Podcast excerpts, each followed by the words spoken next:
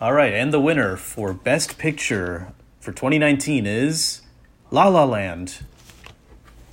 Oh wait, wait, sorry. No, no, no, no. My mistake. It's Parasite. Parasite won. Parasite is the Best Picture winner. This is not a joke. All right. Yes, folks, it may be hard to believe that a non English language film has, for the first time in the history of the Academy, won Best Picture. Certainly less believable than La La Land, but it is in fact the case. Something that has sparked mass controversy from racist white people all over the world. But what does the film really mean? And does it really talk about class as intently as it thinks it does? We're here to find out. I'm Andrew. I'm Einish. I'm Oleg. And I'm Alex. There was a Wait, nice wait what? right there. That was Yeah, a- no, I- that was a nice Well, pause. I, I was I was going to try and do it as a joke, but then I decided not to afterwards, and it, it, it didn't work well. All right, so who wants to give us a quick summary of Parasite? Hmm. Uh, I don't think I can. Sounds sounds like Einish really wants to. Yeah, I think we should. Yeah, you guys, to you guys ri- ripped my, ripped mine to shreds last time, for for good reason. You- Honestly, because it Andrew, was a- Andrew seems the most passionate mess. out of all of us for this movie. So Yeah, I adore this film. Oh, you Um, like it? No, I mean it's fine. I'm not huge on it, you know. I sense beef. Yeah, I only saw it twice in theaters, um, willingly. oh, that's what I did for Hellboy too. I love that you specify willingly.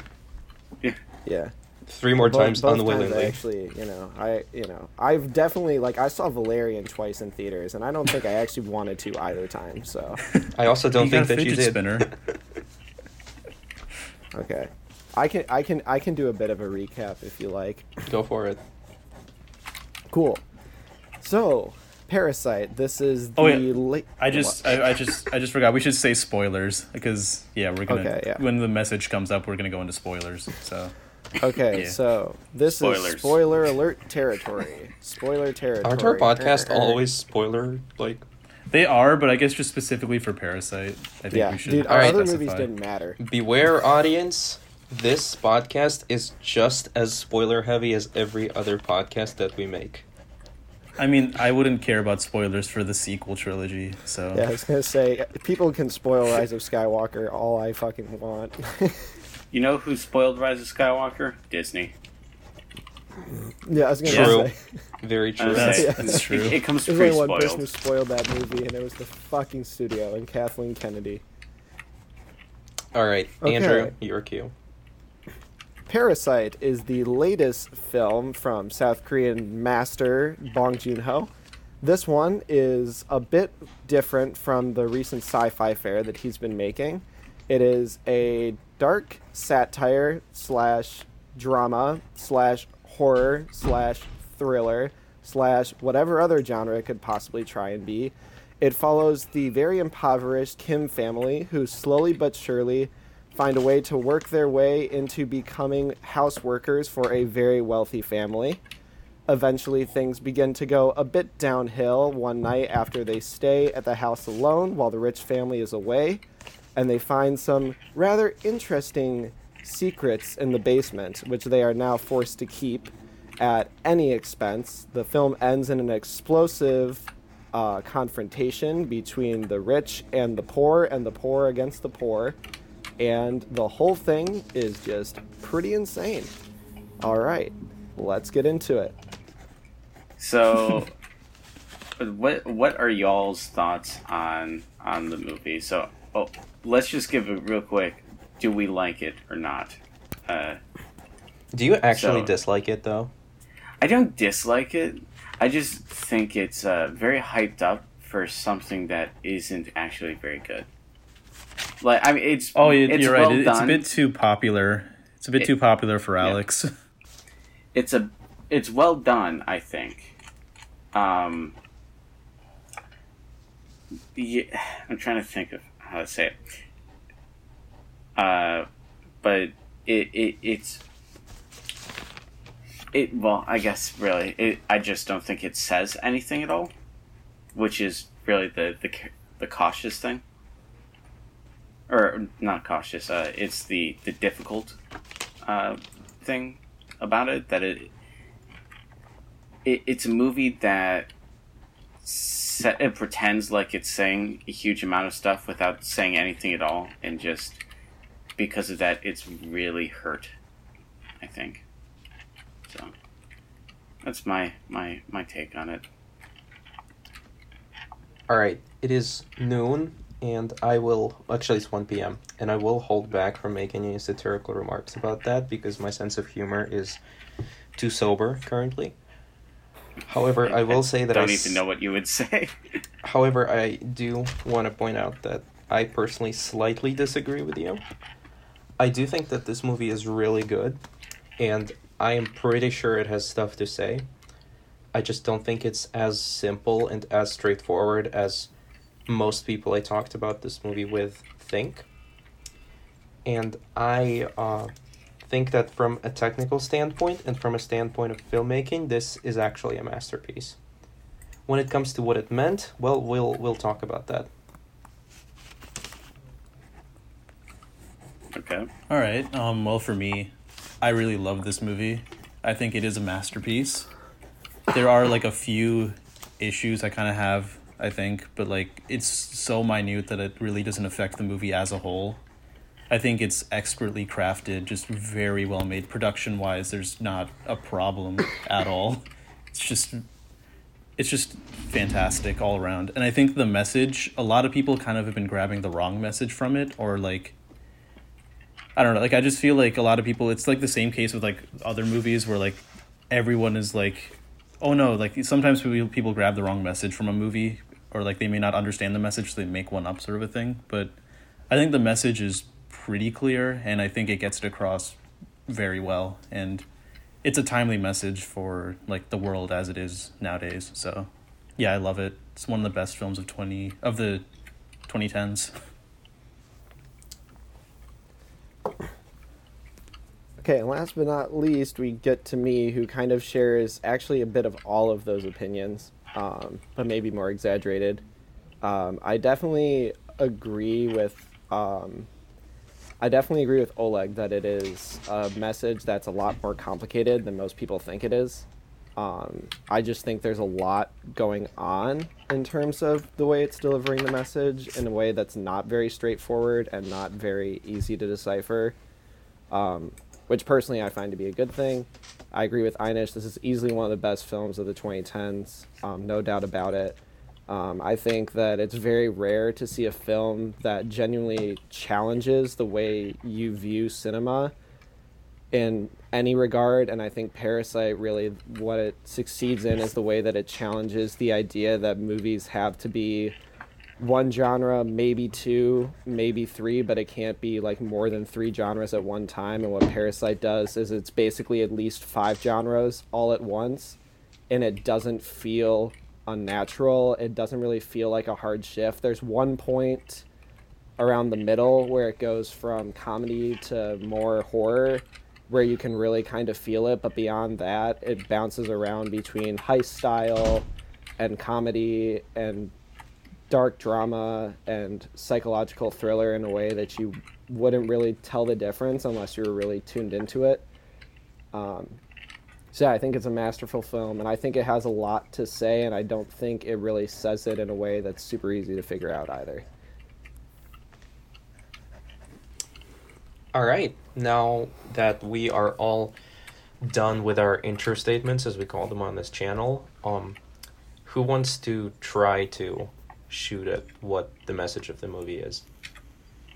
The question is, who's the parasite?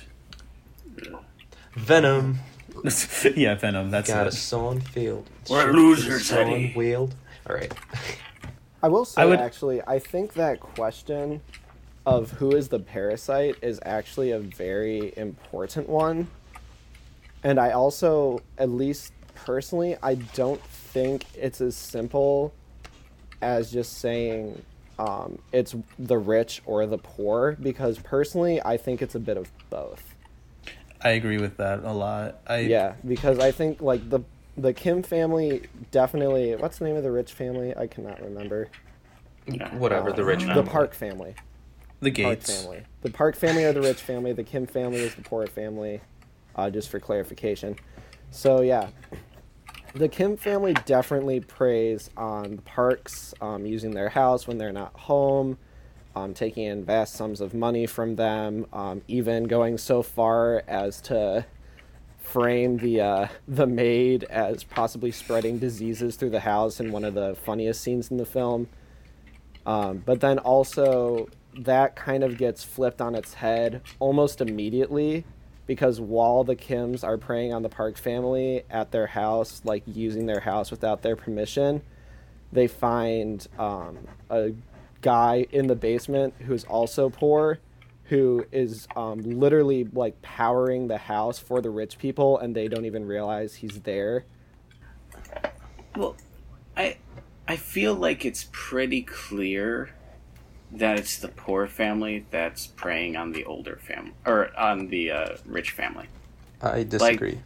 yeah i Really? also Agree with disagree with that. that Really, you don't you don't think that it's really obvious that they're uh, just taking advantage of them and like they're they're Well, I mean, literally it's absorbing obvious- all their resources and stuff. It's obvious That that, they're part's taking advantage of them, but the thing is, I don't think that that uh, parasitic Badamt's relationship is flowing one way.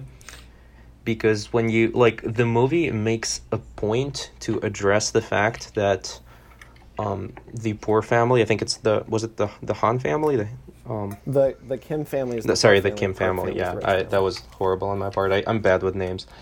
That's okay. I also kind of for, I yeah I also kind of forgot the names. I remember I know the actors' names, but I don't know the character name.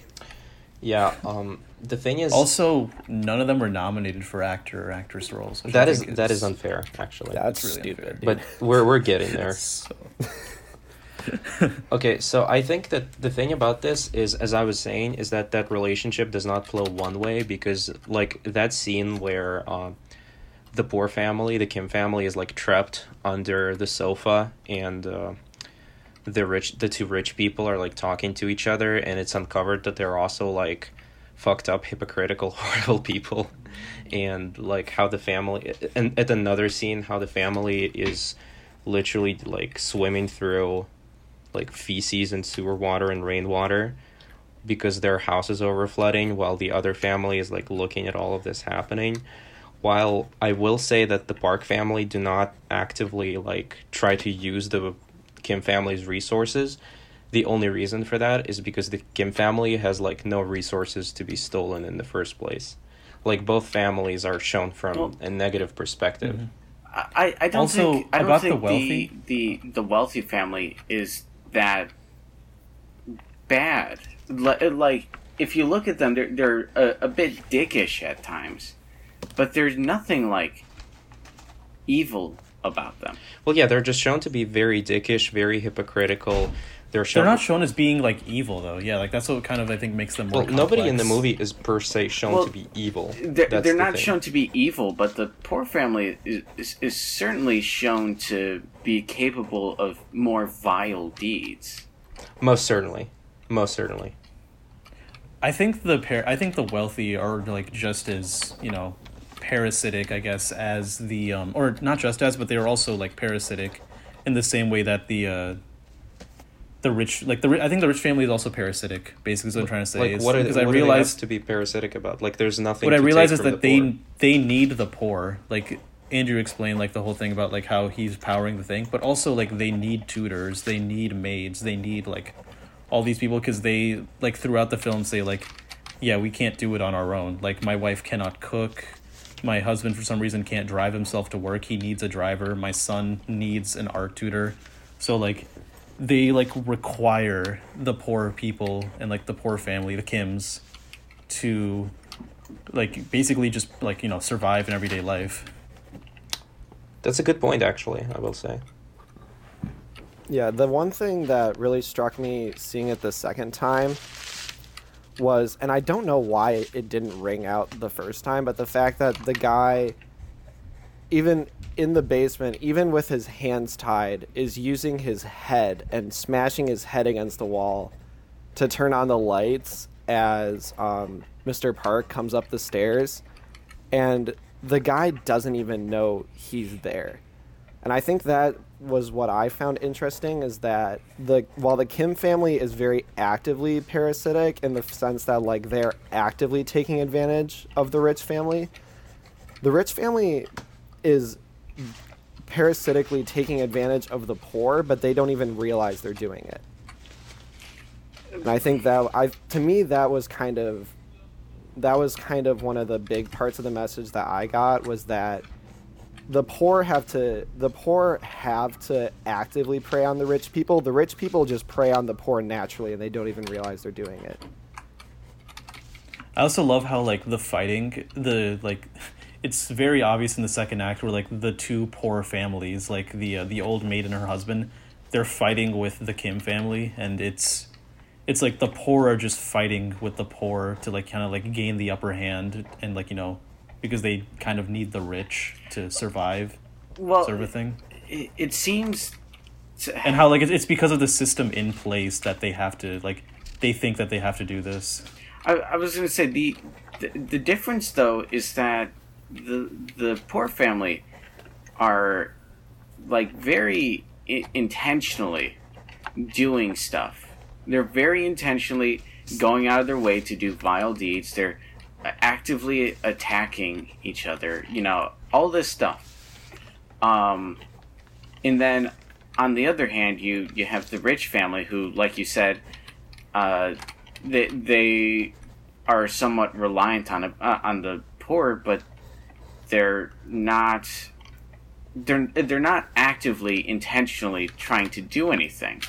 They're ju- it, I think That's you're looking at it from the wrong, per- like, uh, okay, not not gonna say wrong perspective, but like, the perspective from which I think Einish and Andrew have been like looking at the movie is more like, while the poor have to struggle to survive in the system, the rich are still using like the poor, and they wouldn't be able to survive without them, and they don't even acknowledge that. Like their position was comfortable enough so that they don't even like realize that that fighting is going on in the first place. To them, it's and just this is like this is a bit more given. like not specific to the movie but if you kind of think of like for example like say a factory um you know like especially in the days before like automated machinery like no factory could have possibly operated without all the workers who are putting their life at risk for minimum wage. How often do you think the guy who has a corporate office in a city 100 miles away from the main factory ever thought about like the workers and the fact that like without the workers he couldn't put the whole factory up? He was I he was worried about the finances often. he was worried about the checkbooks he was worried about the accountants he no, I, never I really very thought too much about the very workers. often. My my the whole my whole family comes from the the fucking uh, uh, what you call it uh, assembly line and stuff. So Yeah, so it- does my family too Yeah, yeah I'd yeah. just like to throw but that out there I, yeah. I'm and I, I've had one of my family. I think went to it became a foreman too at some point. But essentially, all all those foreman people are come from the floor. That that's kind of the point is that they come from the floor and they usually hopefully they know how to manage the floor. And but not all of them make it it's only like a few of them you can't have every foreman become Okay, a I manager feel like And- this and- is and- and turning again, into Yeah, a political not trying to discussion and not a discussion anything like about that. Parasite. Well, fair, but yeah, sorry. I'm not. I I, I- say yeah, that- I wasn't. I wasn't. I'm not trying to make like a huge political statement against the factory system, and I'm not trying to generalize. I was just trying to put like in perspective, like sort of like maybe like a real world example where this kind of idea could maybe be placed. If you get what I mean, like I'm not trying to yeah. make a big statement. It's just kind of right uh, like well yeah I, I was gonna say I I, think i think discussion on the movie very quickly shifts into uh, a discussion on basically economics uh, very very quickly it very Oh. quickly becomes a discussion on the, the merits of like uh, capitalism and uh, communism and whatnot I think that it's fair to discuss like politics in terms of the movie because the movie is most certainly political, however you look at Yeah. it. However, like if it turns just into an argument of like is capitalism bad, is communism bad when it's not even related back to the movie, that then I feel like we should just cut it off and go back. Well, to the movie. Well, yeah, but uh, I think Yeah, I'm not making either of those. Yeah, points, no, way, I don't and think don't either of us are really, but I'm more. I, I guess, really, any uh, any point you make about the movie also sounds like a political statement. like, Yeah, it's true. when you're talking about. I mean, you can just talk about of like the filmmaking, which is Well, fantastic. I mean, yeah, you could you could think that the we're message is X and disagree with it. I was gonna say we're So not really. we're specifically talking about the message here, Einish. So you can't just say the filmmaking is good, and say, well, yeah, but because I Which mean it is and we good. it is. but um more more to the point uh like especially when you're talking about like well who's who you know who is leeching off of who who is uh who is in the right who is in the wrong you know all that stuff kind of like the the poor did nothing wrong or the Well, no, I agree with you, but the thing is, you can say I think the movie argues for that point for for certain reasons, but that doesn't mean you have to agree with it. Like it never has to actually turn into a political debate.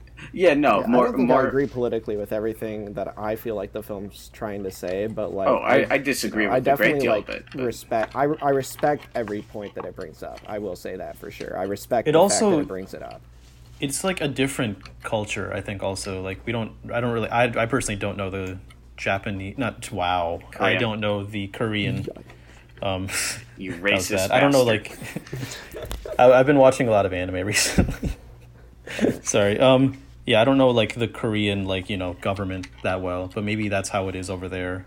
But I think there's still like, you can still take parts of it for like you know, it's like a parts of it are like universal.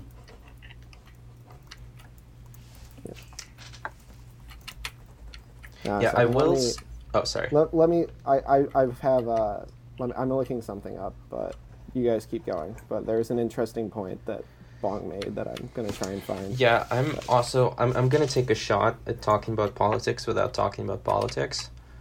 Um, I think that Parasite is not necessarily a full-on left-wing movie like a lot of people consider it to be, because most people like especially like we like I and and we all live in a college town in the United States. Very left wing college. town. So yeah, like a lot of people around here love Parasite mostly for because they perceive it as to be some sort of like a new communist manifesto or just like a big statement for anarchy or something. And I don't quite think that it is because the thing is the house in the movie is most likely a symbolism for like wealth, status, whatever you want to define it as. It's it's the symbolism of that. And the moment like trouble starts is the moment the poor people actually try to get into that house. So while I still think that Bong Joon Ho is probably coming from like a somewhat left leaning perspective for sure, like he sympathizes with the poor family and kind of presents a grotesque image of the rich family. Um I personally know somebody who I recommended to watch the movie, and after having watched it, they thought it was a movie that was actually like speaking out against social progress and saying that trouble only starts when things change, and like the only way to keep everyone safe is to preserve the social order that already exists, because like everybody's already at their place. And the thing is, I don't think that's what the movie was going for. But there are a lot of aspects to this film that actually correspond with that rhetoric. Like the poor people kinda- are awful. like they just Yeah. And They honestly sorry, do I- I'm just like a few more sentences, and then I'm gonna no, give it up. yeah, sorry. Because like fault. normally in a left from like a left wing point of view, a left wing um, story, so to speak, you would expect um, the poor people to be virtuous because they are not spoiled by wealth, and you would expect the rich people to be like the assholes, the bad people. But here, like everybody's just bad, and the bad shit starts happening when when like poor people actually start doing shit. So that's kind of where I'm coming from. Well, that is kind of also part. I think we have actually talked about this a little bit before, Oleg. Uh, We have. we have kind of a similar issue here, um, where it, uh, that's kind of part of the issue is that I generally when you're when you're making a, a movie like a- ambiguity is good and all, but especially I think when you're making something that's supposed to be a political message, which I think this very clearly is. Um, you you generally want that political message to be clear, or or at least clear enough that you can tell that there's not like totally backwards views on it and stuff like as much as you can avoid it because people are idiots but if no if nobody can understand what you're trying to say then you fucked up somewhere. You, it, it's it, it's a persuasive argument every every piece of art. So if you if if you can't even communicate properly what you're trying to persuade them to think then you failed. I uh, I have something I'd like to, to say on that point, um, which is that um, I don't think every film that rate. I think there's this idea that if you bring up a problem, you need to bring up a solution in an artwork, and personally, I don't think that should be necessary or is exactly true. Well, because I, that's not like, the point I was making. That no, like no, no, no. you don't yeah, need no. to. I mean, I, I, yeah. So like for Parasite, Parasite, like there's there's a message to Parasite, for sure, about um, the class system, and like the rich and the poor and the divide between that. But that is such a complicated issue that no one could possibly have only one thing to say about it. There's no like one universal message that everyone can agree upon. So you can't really have just one thing to say. well, right. And it's so not. It's I, not I, saying I one thing. Bong. Yeah, I it's- respect Bong yeah. for having what I c- what I perceive as the intellect and self knowledge to know that he cannot solve like he cannot bring one message to an issue that's far more complex than he could ever know the answer to. I think that's just smarts on behalf of him as a filmmaker. I'm I not. think it's a bit more. Po- oh, sorry. I was Sorry, gonna say. I'm not arguing that he's saying or that you know he needs to say one thing. I'm I'm arguing that he has to say even a single thing clearly. So he, he really there. What is he trying to say about the about the class system? As far as I can tell, the the only thing that he says clearly is that there is a class system. That's about it.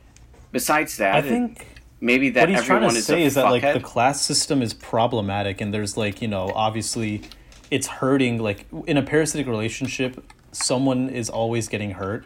In this case both the sides are hurting parasite. each other.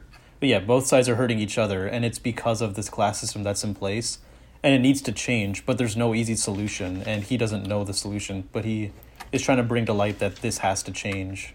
So i and I, I also kind of appreciate a film that like one example that comes to mind is there's this really great documentary called High School where they show like they show very like you know how like the relationship between student teacher and like the school in general like there's something wrong there but and you can pinpoint aspects of it that are wrong but you can't really tell exactly what is wrong in general but it's like just the the school system is flawed and they don't know how to fix it. But they never really like like it's that sort of like you know showing but not like having a clear message because it's such a complex you know issue i think that's kind of powerful in a way where it's like yeah no like if you bring up like a solution i feel like it wouldn't like you know it can't be like there's no one easy solution but just bringing to light that it is a problem that has to be fixed it's more powerful i guess that's what i'm trying to say Yeah, well, it's there. There's a, a, a thin line between bringing up a problem and not giving a solution, and the idea of what even is the problem that he's bringing up. He's just saying, "Well, there's a problem here," and that isn't helpful to anybody really at all. It's I not helpful to I- anybody I trying would- to I come up with the disagree solution. that slightly, but I'll let you finish your point. Well, uh, I mean, it, who who does it help to say, well, there is an issue because everybody knows there there is. Okay, perhaps not everybody, because again, there are idiots in the world. Um, but we we all are aware that there are class disparities. Like that that is something everyone has it gets made aware of at some point in their life.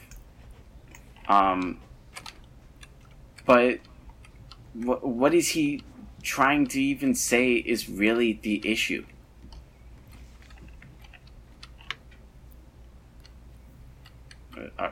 If anybody has thoughts, eh? I mean, I'm, I'm holding off on a different point. I was thinking it was more of a discussion between Andrew and you. yeah. Oh, okay. I guess I guess that means I'm up. Yeah. Um, yay! Answer? Here we go. Yeah, I will say, like, I'm not going to pretend that I know what this movie is trying to say. I don't. Um, I've thought about it a lot, and it's really hard to pinpoint. Um, personally, I think that's a great value. Um, I think if a message is clear, it doesn't stick with you at all after the movie's over. If you see a movie and you know exactly what it's about by the time it ends, you have no reason to take it out of the theater with you. If you see a movie and it's a bit cryptic, that means you have to leave the theater and think about it. And that makes it stick on your mind a lot longer. It makes the movie a lot more impactful. And also, when you finally figure something out, you feel like you figured it out. And so the message means that much more to you because it's personal. So I think that's a great advantage that Parasite has. I mean, I guess as far as the class disparities issues goes, we already talked about the fact that it's kind of like parasitic both ways.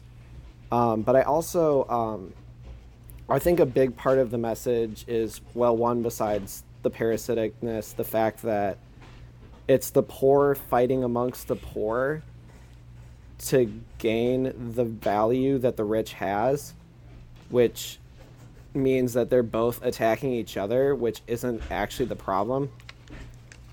And that's shown. I think that I think that is one thing that's shown very clearly is that if the poor keep fighting amongst the poor, the wealthy are just going to keep sitting up there and watching them duke it out, and they're not going to be affected by it.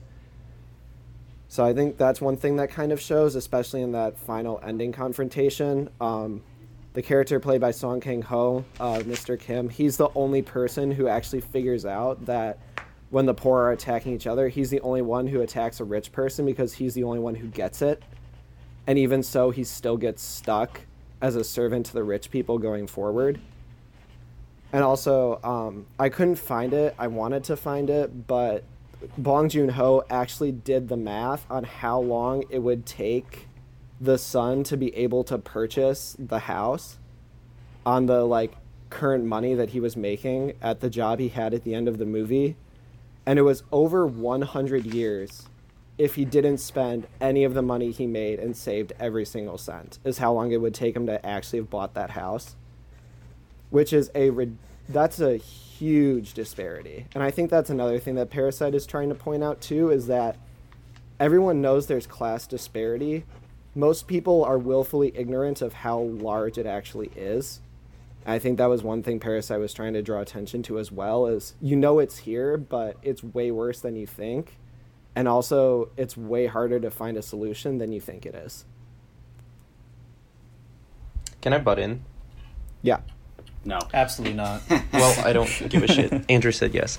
Fuck off. Um, yeah, I, I do want to say that I'm not sure that like the the message that poor people need to f- stop fighting each other and fight against the rich is something that the movie really goes into because um like the poor people they don't the only reason they start fighting each other in the first place is because they want the house pretty much and like it seems like the the parallel is pretty clear with house being status and wealth. They're fighting each other and and, and not the rich but the movie never presents like the, like th- there is never an idea brought up that like somehow they can just take it from from the rich. There's never an idea that they even could unite. Like the the poor people the, while their poverty is presented in both cases they're not like through methods of storytelling ever presented as a single class. Like they're never there is nothing really uniting them there is no common goal between them the idea that well they're both poor and they could unite to potentially overthrow the rich or like if we go further into like the anarchy or the communism idea like is never actually stated in the movie. That's something that people who watch the movie like infer for themselves because most of the people who I talk with the movie about are lefties and that's what they want to infer from the movie. Yeah, I can see that. Although I will say, I think there is definitely some way in which those two classes, if if those two class, if those two um, poor families weren't supposed to be seen as on equal footing, then why would they switch places at the end of the movie? They didn't really switch place. Like the father found himself locked in the basement, but like the other family, like they didn't really switch switch places. The other family was just out of the picture. I, I guess so, yeah. But well, I feel like it seems almost. It seems almost even when watching the film, it seems almost illogical that the father would, um, like openly try and um, let let the people in the basement die and then become the person in the basement. I feel like there definitely. I feel like there was definitely something trying to be said there, or else they would have just had the father leave with the rest of the family. Uh, like he put himself by by fighting the other people who are living in that situation by fighting the other poor he just took their place while the rich continued to be fine I will like give you credit here. I think that interpretation of the movie is is perfectly valid. Like I I can totally see your reasoning from the movie to think that that is actually what the movie is trying to say.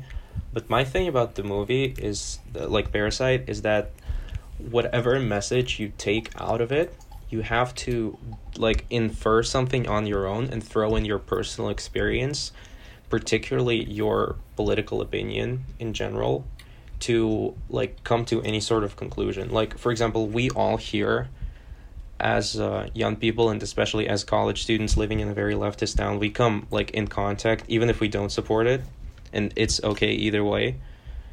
Um, we very often come in contact with like leftist ideas, and I don't think it's unreasonable for us to then like perceive the movie through those ideas we hear a lot because we see that correlation. But like at the same time, that one friend that I brought up, it's a friend from Russia. Once again, like I'm not gonna be revealing any actual identities. Like What's their social security?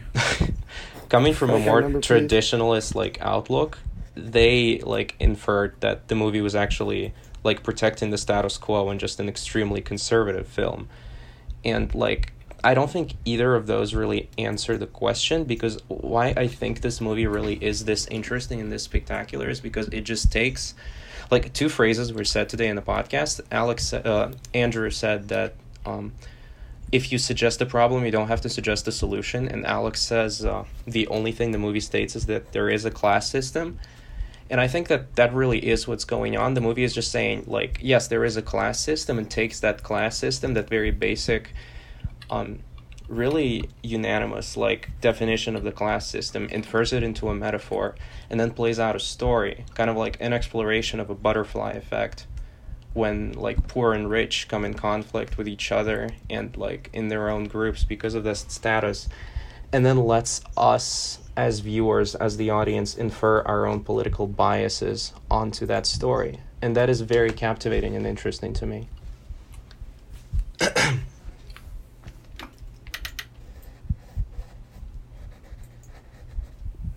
yeah i agree with that i don't know if Yeah, I, I, I else agree has with something that. else to, to add but yeah that's great anything else of great interest from the film that someone wants to talk about I mean, if we're talking about the writing and not um, like the technical aspects, I, I'm not gonna praise them, but I will say that. sorry, my voice is. Something's going on here, but yeah, I, I will say that I still think that there are some issues on the level of storytelling because once again, as uh, definitely a child of Western storytelling, like I was consuming Western storytelling when I was a kid, and it kind of formed my opinions on stuff.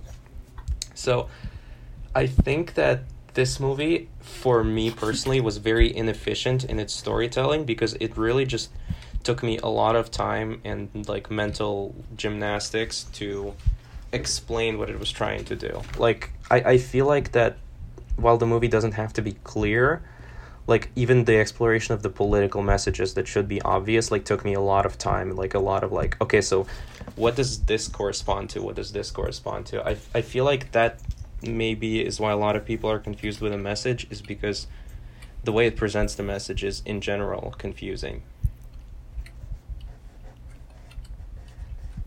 It also kind of is like a not not a difficult message, but it is like the kind of movie that like you kind of just have to like sit on and kind of marinate for a bit, which I do like because I don't see a lot of movies where I come out of the theaters and I'm still thinking about it like months later.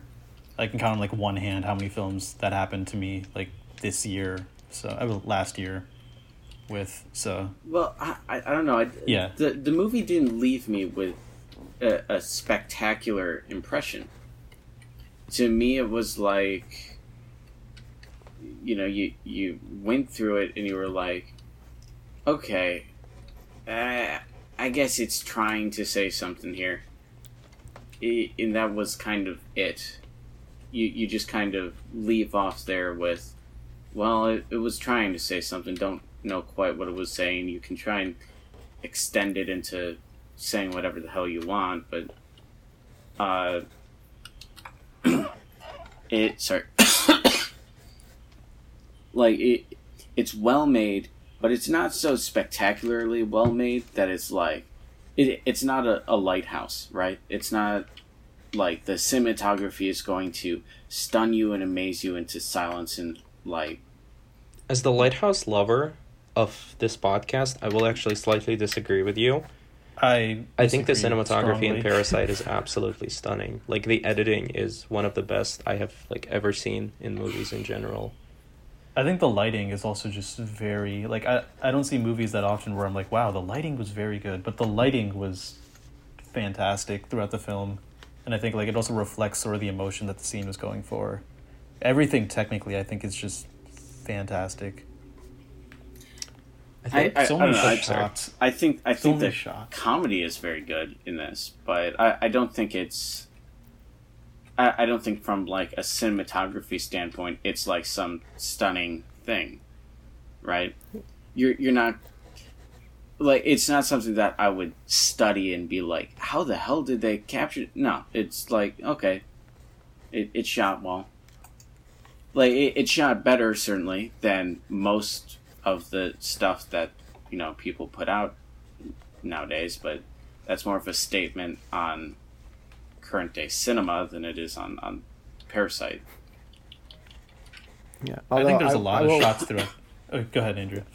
Oh, I, I will. I will throw in that like I, I agree. I think the cinematography in the lighthouse is better than it is in Parasite, but I also think that the lighthouse is more focused on visual storytelling and dialogue storytelling, where I think Parasite is more focused on telling a story through every facet of cinema, and that's one thing that makes cinema so different from every other art form. Is it's not you don't have to listen. It's not music where there's only a certain number of instruments or poetry where it's just the words on the paper. Same with liter- like all literature, or even a play where it's just the stage and the actors and the writing. There are a ridiculous amount of moving pieces in a film, and the greatness of a film doesn't so much come from one aspect being amazing, but from every aspect being very good, and them all working together in a cohesive whole. And the reason I found Parasite to be so amazing is not only does everything work together as a cohesive whole, but I think the film really pushes itself and challenges itself to be a lot of different things all at one time, and it still manages to be that cohesive whole. So while like the cinematography, for example, very very good, not you know not the lighthouse, but that's not the only thing there. There's so much more to it, and everything else works in conjunction with the cinematography so well. I think you kind of have to look at it all together. I also want to say that like the editing and the pacing. I, I just looked up the length of the movie and it's 132 minutes long and it doesn't feel like it. Yeah, no, the editing in the actually movie remarkable. is masterful. Like if we if we go back to the scene with the peach, where they're tr- like trying to showcase that the maid is like infectious, that scene is phenomenally edited. That like whole the montage, music. yeah, is that that so section good. specifically, I, I do like. Um, I, I will say I think the comedy is super well executed in this. Uh, probably better. I like it better than I like uh, most of the drama in it. Sorry. um, but well, it and I, I don't think I, I suffer from quite the, the same thing as Oleg was saying with the uh, you know I'm he was saying like he was raised in a Western uh, setting, and so he doesn't quite uh, have the same tool or the right tools to dissect this very kind of Eastern storytelling style. Um, and while yes, I was Uh, quick, quick call out before I let you continue your point. That's not exactly what I said. I said I, I can't evaluate whether or not it's what if it was effective. I'm not saying it's effective, but I didn't get it. Mm, fair, fair point. Um, or fair point of clarification, rather. Uh, more, more. What I'm I'm trying to say is that, uh, like, it, yes, I was raised in obviously the West, uh, but I have consumed pretty large amounts of Eastern content, uh, specifically Japanese and actually a bit of Korean too. I think what did uh, Bong Joon Ho also do uh, Old Boy or who who is that? That was No, uh, Park that's, Chan uh, Wook. Park Chan Wook. The only other movie by Bong Joon Ho that I've seen is Snowpiercer. No, that was Spike Lee who did Old Boy. yeah, Fuck oh, off, the Spike Lee Old Boy. Yeah, I actually am not the biggest fan of Snowpiercer. I, I I didn't like Snowpiercer. I have not seen that. It's I haven't. I've seen. Well- I've seen the host and Okja though, and I thought the host was fantastic. I still uh, that's on my watch list. Uh, but I, I I think I, I have a fair amount to go based off of for uh, when it, when it comes to like Eastern style storytelling. Enough that I'm not thrown off by it anymore, at all really. So, I, I, I don't think that's really my issue. I think my issue is that it's just completely unclear what it's trying to say. In that, because of that, it's used as just like a fill in the gap for whatever the hell the whatever the hell you want it to say, and that's a I think that's a terrible thing in art. That's a terrible, terrible thing to be. Is to be just like someone's go to. Well, it's obviously trying to say this, because well, one, it it's kind of it it, it becomes almost almost propaganda ish. It, you when you can make something say whatever you want it to say, it's saying nothing. And if if it's saying nothing, like the whole point of art is to say something. That and that's that, that's kind of an inexorable part of art, is that it, it it's supposed to have meaning, right? uh, and that that's what separates us from kind of beasts. It, to you know take a big grand philosophical stand, um, but it's because we have reason and the ability to create art, which you know carries meaning inherently in it. Uh, and so, if you're making art that means nothing, then it it's worth nothing as well. Well, I will. I will say that like music doesn't necessarily have to mean something. Sometimes it just makes you feel a certain way. Well, Or that's why. Like, if we think yeah. back to like the the modernist, like honestly postmodernist, like uh, paintings, like or or honestly even better surrealist paintings, then like very often they're just like squares or shapes or colors on a canvas. And while I personally, I will admit, am not the biggest fan of that style of art, you can just like invalidate it by saying like, oh, that's not art. Well, that that's not what I'm saying either. What I'm saying is, uh, Well, yeah, but that, That- has no that- meaning. well, Th- they right, don't have a actually. I I would argue that the meaning it has is in the uh, the meaning it has is in the way it makes you feel, right? For those things, so like the the friends we made along the way.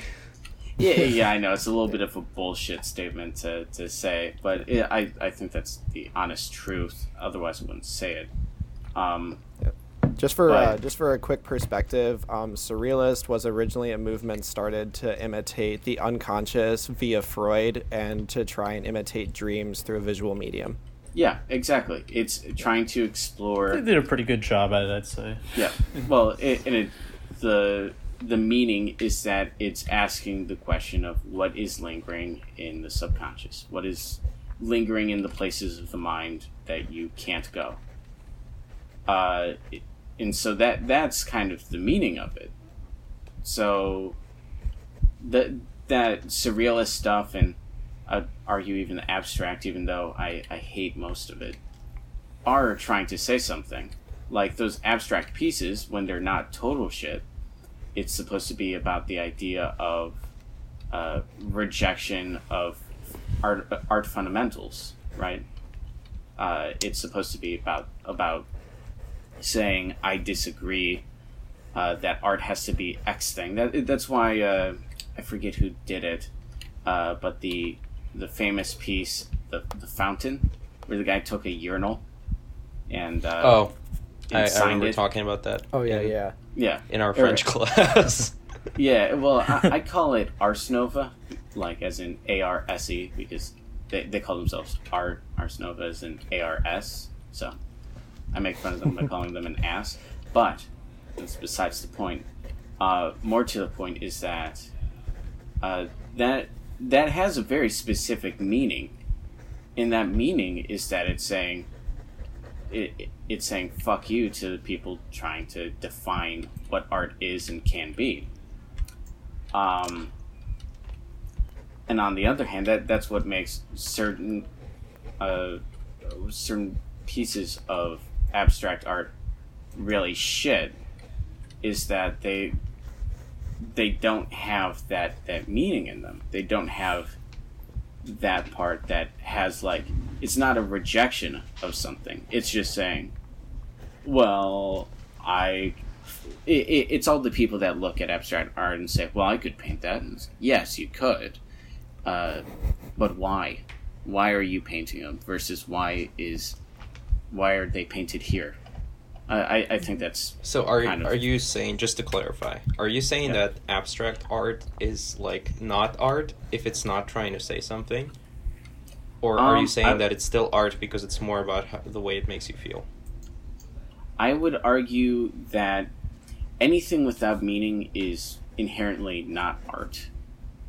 Uh, What if the meaning changes, as it does with Parasite? That's that's where I'm going with this.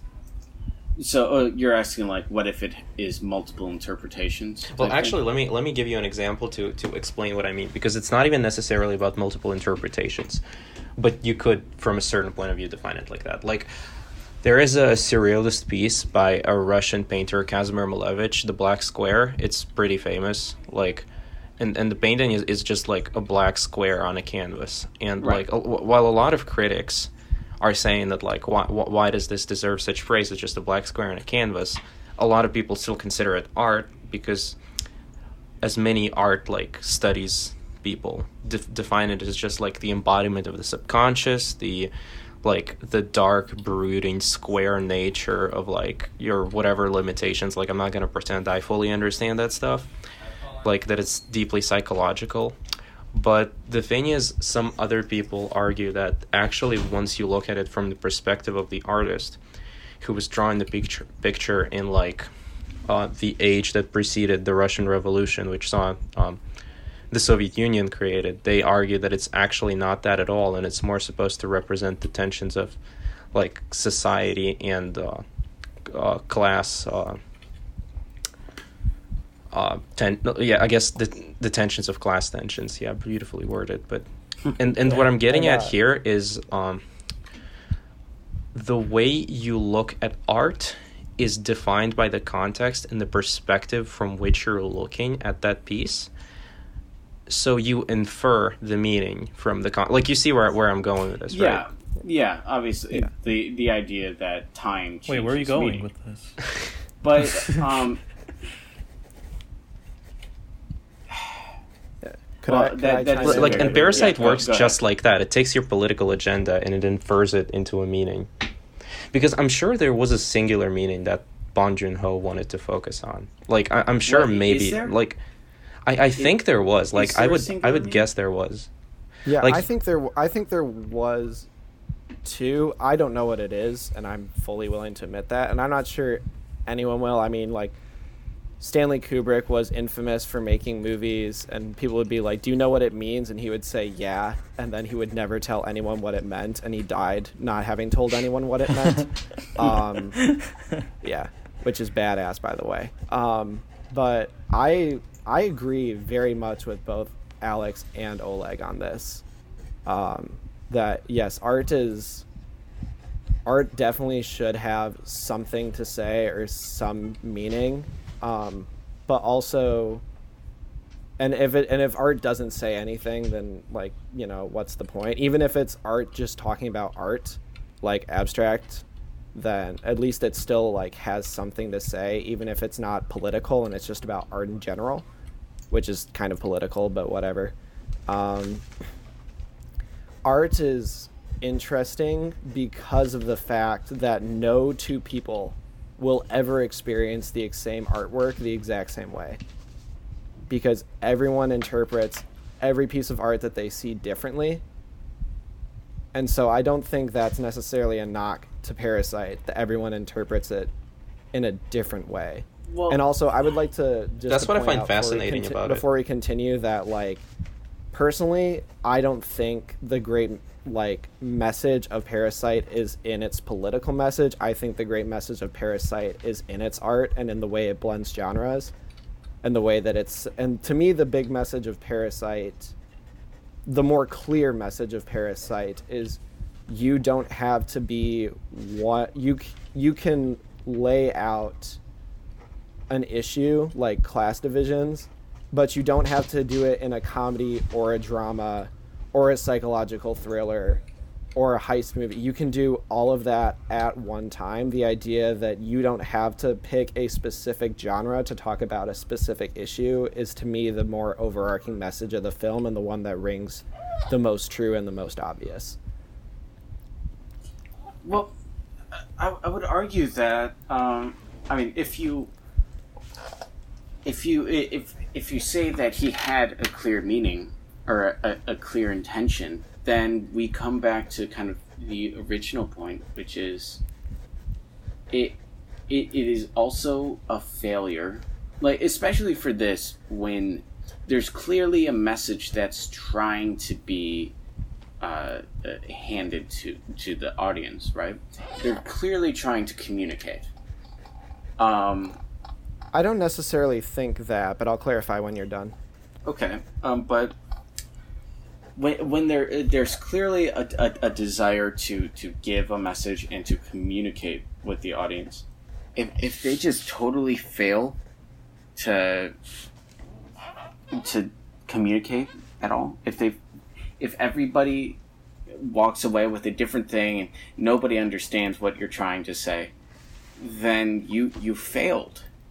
And, and this is also part of my hatred of, of the abstract art too, is that uh, I I think it, it also is very bad at tell, at saying what it wants to say and I think it's very bad at you know deciding what it wants to say specifically.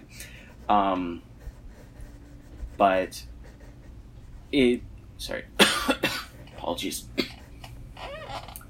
Um, but it, it's it, it it's the the it, it's essentially like uh, writing, especially making a, a narrative. Uh, this isn't some abstract art thing. This isn't a, a black square on a on a portrait that makes you ask, what is art? Can this be art too? This is a narrative. This is a narrative that is meant to deliver a, a message. And if you can't deliver that message, then you failed.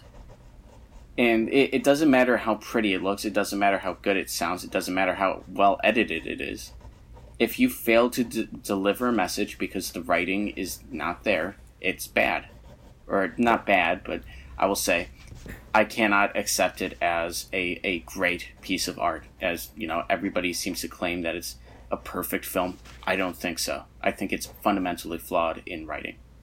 Okay, it's definitely not a perfect film I agree because with that. I don't I don't think that like it's if if There's a no perfect such thing thing exists as a perfect film. Yeah, I I agree with argue. mine. except for the Perfect lighthouse of course exist. but we're not talking about that but Even other- the line. Yeah, I, I think you mean Hell, Hellboy is, is a perfect film, though. yeah Hellboy is is, a perfectly is- terrible film Yeah, I was gonna say it's perfectly bad in every regard. That I think is possible. To be perfectly good in every regard, I think is impossible. But Baba Yaga. I do still I, I don't think that this is a movie that like I, I think it fails to communicate a consistent message. But I, the thing is like we all watched the movie and we all got something from it. Yeah. It it's And just I like we all uh, got a different thing and some of us who are luckily not present in this podcast room decided that what they inferred was the, the correct option and all the other alternatives were incorrect and I hate when people do that but yes, like like there are still messages that that people got from the movie like I have a, I have a Yeah. quick point, just really like kind of going off what Andrew said, and then I'll I'll shut up. But um, go ahead. I like that when Andrew said like everyone kind of grabs a different thing from art. I think that's one of like the most important things about art is just like the fact that everyone pulls something different from it, and like when people pull something different from it, that leads to discussion, that leads to more like you know exposure to the art, and then that pushes the lifespan of the art forward. And I think that's just like such a fundamental part of it that a lot of movies kind of miss, where it's like a clear cut message or like a clear cut like okay it was this and this and everyone's like kind of like on a similar page i think it's more interesting when it's like everyone has sort of like a similar ish idea but it's like different enough to where it's like okay no this is like this leads to more discussion that leads to more Well, y- e- exactly. that. that's kind of part of the issue is that that there's think a that's very part of the key, strength there's of a the very film. well no there's a very key phrase you said in there a similar ish message right and so what do we see from this movie but a bunch of people taking completely opposite messages out of the same film no alex I, i'm gonna Yeah. defend einish here. The the critical message that was said was said by you when you said the only thing this message communicates is there is a class system. There you go. That's the message that all the other messages once again shittily worded but that's the message that all the other messages that are inferred from this movie are centered around. There is a class system and the movie is trying very hard to say something about it. And that's I where have, people uh, inferments start I have three three examples I'd like to bring up. The fir- the first thing is more uh, of a general thing, which is that um, people will find whatever message they want, even if it's not there. fair If you are a diehard liberal and you watch Fox News, you will take away the one sentence that matches your political perspective, and you will claim that that is like the only thing that was said on the whole news program. People have that innate bias, and they do it all the time. It's called the confirmation bias. So there's some Right, there's yeah. that to keep in mind. Um, uh, one of, uh, so my first like film example I'd like to bring up is Alex. I know Alex has seen it. I know Oleg has seen it. I don't think Einish has seen it yet. But 2001: A Space Odyssey. Oof. Okay, so we're not going to get into me that that film you can because talk we'll. talk about film without saying 2001: A Space Odyssey, Einish. I don't, I don't see how how it's possible. Okay, not gonna lie, easily Yeah. possible. I don't even like that film. I, I was Yeah, I, Please, sorry, I- don't you cut out, so We're gonna talk. We're gonna talk about the film later, so I don't wanna. I don't want to get into a deep discussion of it now. But suffice, I think it's fair to say that 2001 is not at all an easy film to interpret. Is is that fair to say from the people Yeah. who've seen it? Absolutely. yeah, that's very good to easy to say. Yeah, and uh, yeah, it's it's my personal favorite movie of all time. So there's that too. Um, but Now I hate it more. so for 2001: A Space Odyssey is very hard to interpret, but I think it's also fair to assume that Stanley Kubrick had in his mind what he thought the film meant when he made it. Because if Stanley Kubrick had thought, "Oh, this film will mean 500 different things," he would have had to direct the movie 500 different ways. If you, you I think There's every a book, filmmaker has like- one idea of what the film is supposed to mean because if they don't have one idea, then they can't make the movie right because they're going to try to make it every single way. So even if a filmmaker has a singular vision for a film, like I'm sure Bong Joon Ho did here, that doesn't necessarily mean that that one single vision, that one single interpretation is what going is what's going to shine through. And then my second example I'd like to bring up, and it's a touchy subject, but I'm going to bring it up anyways, is Green Book. And trust me, I'm going somewhere with this. So, It's very Best film of the popular in this decade? room. yes, if you Can I offer you some fried chicken? Yeah. So, can we all agree that the message of Green Book is that racism and intolerance is bad, right? We can all agree that that's the message of the film? Yeah. I mean, it also says fried chicken's pretty good. So, okay, yeah. I mean, so uh, that's a yes from all three of you that the message of Green Book is that racism is bad, correct? Yes. And we all figured that out very easily when we watched the movie. Yep. Mm-hmm. yeah. How many of you think that it's more worthwhile to think about Green Book than Parasite? The message. Because in Um. essence, the messages are the same. In essence, the messages are the same. There are disparities between different groups in the world that are unfair and should be fixed. But which film is more meaningful? I will give it to you. This it's is the one that doesn't. point. It's the one that doesn't spell it out so straightforwardly Well, okay. that That, you don't care to think about it when it's over. that that's Good point. that, that's more of a different thing, though. I think that's uh, and that's kind of my problem with uh, Spike Lee movies too. Is uh, well, Spike Lee directed Green Book. yeah, it, it might as well. Spike Lee loved Green Book. Couldn't you tell by the way he tried to walk out during its Best Picture win? Yeah, and only Yeah, uh, actually, Jordan, Black Klansman Jordan was Peele could stop it. Green was Book, say, Green Book I was think- boring as fuck and had no real value. I mean, I, I don't want to speak for anyone, but that's that's how I took that movie, considered a hot take. Yeah. But Don't talk Black about my Klansmen favorite were film of the decade that good. way. I, I, I think I think he I think he didn't like that movie mostly because he uh, he was like, wait, they're using my cinematic technique of hitting the hitting the audience over the head with everything. What? They can't do that. Only I can be perfectly perfectly blunt with everything. Well, no, I don't. I don't think that Spike I don't Lee think actually the- uses the cinematic technique of blatant racism. Um, but I also think Spike Lee is just a better director than. yeah.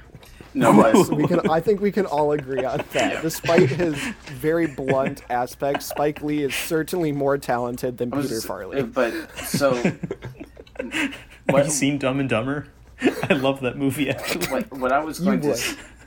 Okay, let's what go I, back. Yeah. What I was going to say though is that it's uh, that's less an issue with I think open to interpretation as much as it's an issue with just uh, persuasive. It, it, they're different issues more, right? So essentially, when you're making a movie with a message and you're trying to convince someone of something, it's a persuasive essay. And when you write a persuasive essay that hits the reader over the head with your message saying, you should believe this, then, you know, it, without without enough force, like if you've got the force of the government behind you, you know, it's a little bit more 1984. How many fingers am I holding up? Four.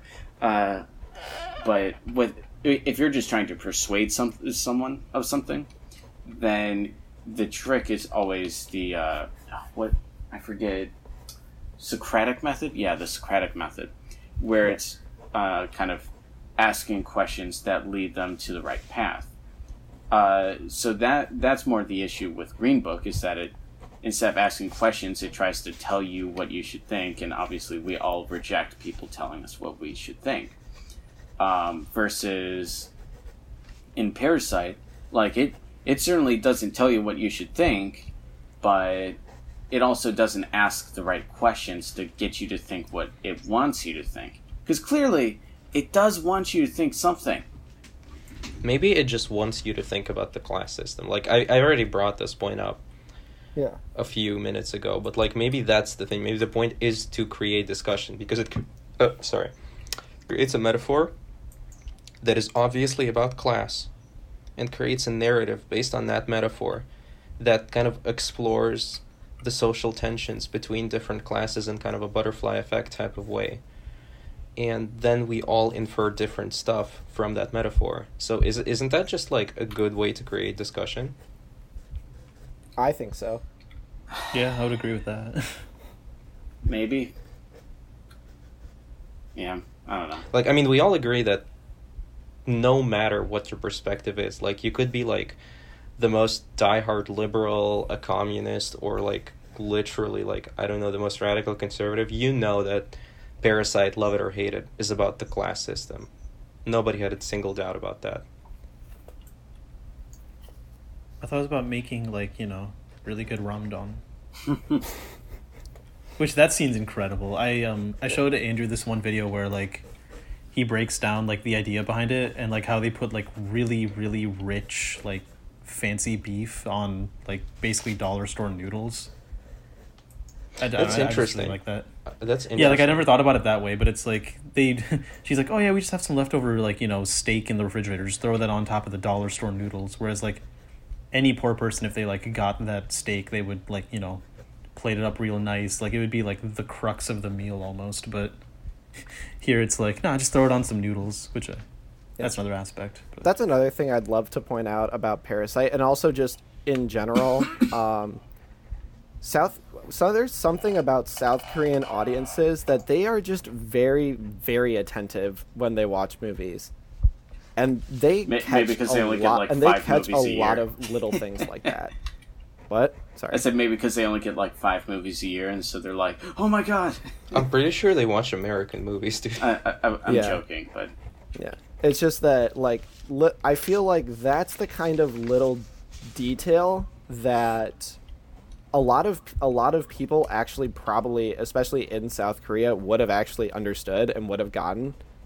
And like I think Parasite is a movie that's very rich in stuff like that, which does it add to the message or not? I'm not entirely sure. I think it does. But it's worth pointing out that a movie is willing to throw in little things that a lot of people wouldn't notice, specifically because Bong Joon Ho knows that the people who see his movies in South Korea will pick up on those things, which is just brilliant, subtle filmmaking on his part. Yeah, I, I, do like that. I do like the have. I'm a big fan of when writers put in subtle things and then come back to them and be like, "Ah, see, I, I hinted at it. It was there all along." But Yeah, there, there's no better way to make a thing not subtle than to go back to it and be like, see, I, I hinted at it. yeah, that, yeah, may, maybe maybe not quite go see as much as uh, yeah, but sorry. But yeah, I do uh, like. I think I think that's this is an excellent point, and I think uh, definitely kudos to Bong Joon Ho for making what I consider to be a masterpiece. But I do kind of want to go back to my point very subtly for a second because I feel like we were about Nice to hit. reach a consensus there. also, like- it's like we got like forty more minutes. So yeah, okay. Like I, I feel like we were about to reach a consensus that like this movie, no Mhm. matter what they think it stands for, and even no matter whether or not we think that it was effective, it serves to create discussion around the subject of class uh, tensions, and at the very least, Mhm. it's effective in that. I also appreciate that like I saw this with my parents and like my mom isn't like the most attentive film watcher. She's not like a huge fan about movies. She kind of likes simple movies, but even she was like you know, like she didn't somehow she didn't catch any of the political messages or anything, but she was like, "No, that was a very well-made movie and it was entertaining throughout." I also think that's kind of nice that I think movies with a message are always just better than message movies. So, Yeah, Oh, I would sure, agree yeah. 100%. I think that message movies are almost um, always terrible because if you're making it a message movie, you're specifically putting the message ahead of the film. And if you emphasize your message over your filmmaking, your message is worthless. Because Yeah. if the message comes from a source that doesn't appear to be polished and well put together, everyone's going to think your message, it, whether they agree with your message or not, they're going to think your delivery of it is worthless because you didn't take the time to master your own medium. Whereas a movie with a message, whether it's blatant or not, if it's a very good film, that automatically gives the message um, more, um, like more value.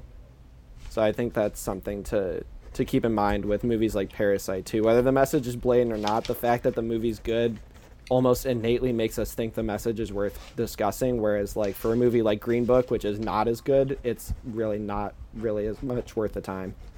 I struggle because uh, a lot of it too is that I did I think it gets more deserved than it, or more praise than it deserves. Ugh. Well, for sure. Think about it like there. that. Like it's it's a film that everybody can infer their political bias onto. Yeah, That is actually well made. Of course, everybody's gonna think it's the next Mona Lisa. right. But uh, I, I guess the other thing too is that I, I don't think it deserved uh, best picture. Well, I mean, released in any other year, I would have said, "Oh yeah, sure." Like released last year, I would have been like, "Oh hell yeah, that movie deserved best picture." But there were, uh, I think, a few movies that were better than it this year. Like for instance, uh, Okay, okay. The Lighthouse. Oh, okay. I was gonna say bring bring up one except for The Lighthouse, but it wasn't nominated in the first place because it's such an indie film. Like name any other one. Uh, but 1917. I think 1917 was a far better film. I I don't. No. Like, I wouldn't I wouldn't have been I wouldn't have been mad if it won, but like I yeah. yeah. Yeah, It I worked wouldn't- I better have for been upset me. with it winning. I mean, honestly, I wouldn't have been overly upset with a lot of the films winning in 2019 because, like, it was just a year where we just had a lot of really good movies. So again, like, Mm-hmm. we've already we've already had that podcast. Yes. so, like, we got really lucky in 2019. Like, we really lucked out Yeah, as moviegoers. I, I, I it feel feels like, like, the the world when it's at its worst tends to put out its best art. well, of course, especially yeah. in- Wait, I wait, what's with that kind of 2020 happened. then? Yeah, Yeah, Sonic the I mean, 2016 had like the same thing. 2016 was like the like season finale of America, and then it's like La La Land, Manchester by the Sea, Moonlight. Thanks. I I personally can't can't wait. Be- Actually, I'll be interested to see because I, I, I think that movies are more like uh, the Spotify uh, Discover Weekly, uh, where it's you have a good year and it's like, oh, I had a good year. I'm just going to listen to these on repeat, and then and then it goes, all right. Now that I gave you good good song suggestions last week, this week it's going to be utter trash. it's it's never it's never two weeks was. in a row. That's What? what That's kind of like 2018 was. 2015, where 2015 was just like month after month of like like crash, garbage, dumpster fire, and then like Mad Max Fury Road and Inside Out, and then the rest of the year was just awful.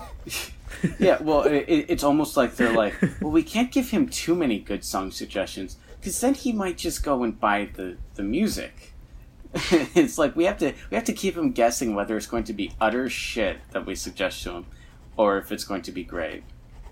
So like, I listen to one Joy Division song, and suddenly I get a bunch of people covering Joy Division. I'm like, this is the worst shit I've ever heard. people who can't play instruments trying to cover a song written by people who can't play instruments. It's like, oh. Sounds like This is- cats. Yeah, I precisely. feel great. that, dude. I feel Um, that.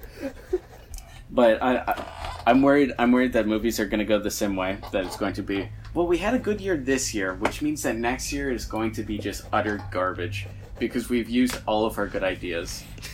Well, until until Netflix rules cinema as a wh- uh, like Netflix and Disney, I guess. Yeah, I was gonna say that's a, that's a funny way to say the name Disney. Hold. Yeah. Yeah, rule rule the industry as a whole. All then the we will we will actually have competition driving this whole thing forward. But then then we'll see. I saw this one joke where it's it's fair to like in point- ten years. Sorry. We were like, ahead. it's, it's it's a quick joke. In like in ten years, it's gonna be like, hey, you know, we could watch like a release at home or go to theaters and watch a Disney.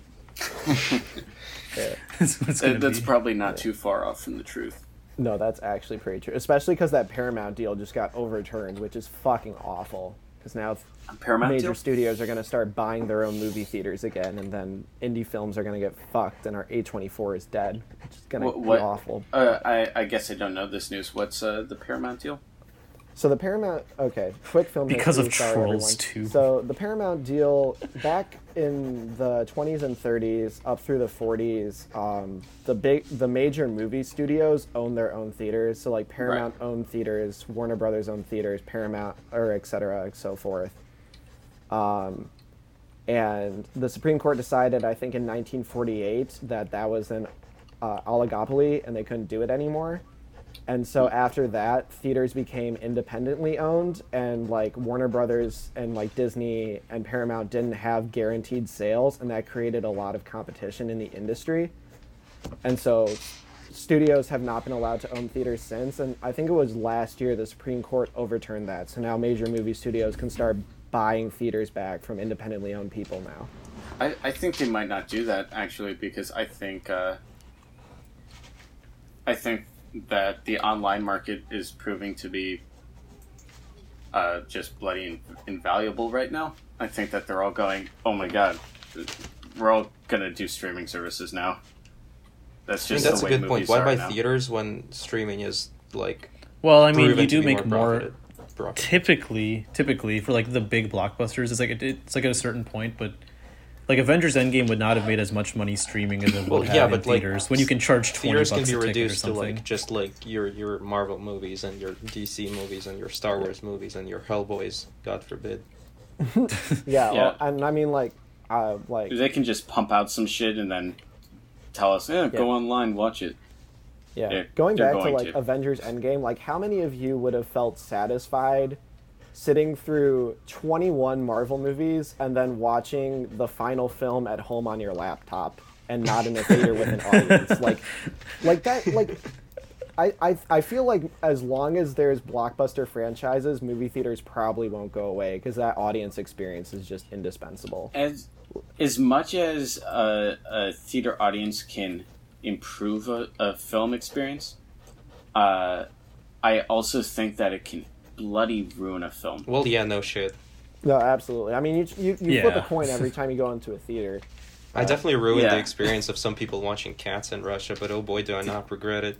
Ines and I ruined Honestly, everyone's no. experience with cats. Ines Oh, we ruined my ruined- experience with cats by making me go. the people honestly i who made think we Cats ruined the ruined my experience of everyone in the Cats. theater Oh know, dude, that guy behind us laughed his ass off when I stood up and left immediately as the credits rolled. I, I do like that in a in a bad movie, uh, everybody in the theater becomes a comic. Yeah, And that's so- nice. We're we're all just sitting there trying to figure out how to make everyone laugh. In I mean, that's just go, that's just going to the room in the theater. Oh, That's true. what. Going to the The room. room. Oh, Oh. man. Yeah, I hope the rooms theaters, like, like, the reopen. 1,600 people at the Michigan Auditorium, insane. So that is fun. hands down the best theater experience i've ever had and probably ever will have it's so great Like I'm not gonna lie, I'm not gonna say it's the best. It could be, I don't know, but it's up there. Like that is phenomenal. I I hope they reopen theaters for next year, primarily like because of this, because I want to see the room in December. Also, talk Also, like- about a great theater and like audience experience. Seeing Parasite opening weekend with like a full theater was awesome. it was really Like, good Everyone yeah. was so reactive and so blown away. It was just a great time. Like people were curled up in their seats, people were laughing, people were clenched. It was awesome. Uh, It was what- so what much did you say, clench? With a crowd. Pe- people were clenched. You said. Yeah, like clenching their fists or whatever Ah. definition you'd like to think of. I think the theater where Einish and I were was actually relatively quiet. It was it was they they laughed throughout. People cheered at like a few points, but it was like the third act everyone was silent because it's just so tense. Well, yeah, that's how it should say be. anything. I think for that Yeah. film. Yeah. Well, yeah. Well, I mean, it wasn't even so much that people were like, people weren't like very reactive during the third act, but like you could feel the tension in the room. Like you could mm-hmm. feel everyone was kind of like tensed up. And that like was- additional tension because like people can feel the emotions of people around them a lot of times. And so being in a theater with an audience who's feeling a similar emotion as you just like heightens it. That's why everyone loves going to horror movies with a sold out theater too. That's why like us was such a good experience. I, I might disagree with with that point because I, I do you guys remember the movie Hereditary? Yeah, yeah Uh, I good mean, I- movie. movie, very good movie. yeah, I love the movie. Except in my audience, there was uh, this group of assholes sitting behind me who thought that they were going to see a thriller, and uh, Oh yeah, that was me. that Well, I mean, oh god, it was the most painful experience. do There- elaborate on what you mean by they There- expected to see a thriller. they were doing that that classic uh like horror movie thing like oh shit don't go in there and, and every, oh geez Everybody's- yeah, it's not hereditary e- exactly and so yeah. so like when the spoilers for hereditary uh but when the the girl like sticks her head out the the car and gets it like locked. The real by the real stop ones get it. Yeah. Oh god, that that that scene was so great, and everybody was like sitting there in s- shocked silence, and they go, "Oh shit!" I'm like, ah.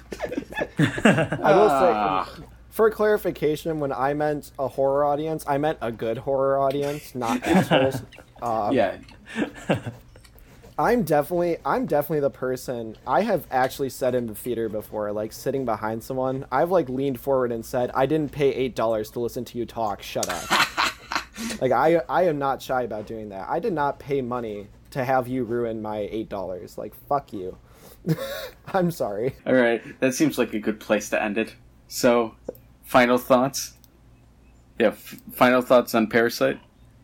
Yeah, overall, I think yeah we made our points. I don't think we really convinced each other, but maybe we convinced the viewers. And I, I, I got there's some stuff I didn't actually like you know realize when I saw the movie. I think thrice now, but yeah, you he uh, I think we brought up some points that actually I'm gonna think on some more. So Yeah, I was Yeah. gonna say I learned a lot this podcast. Like I really did.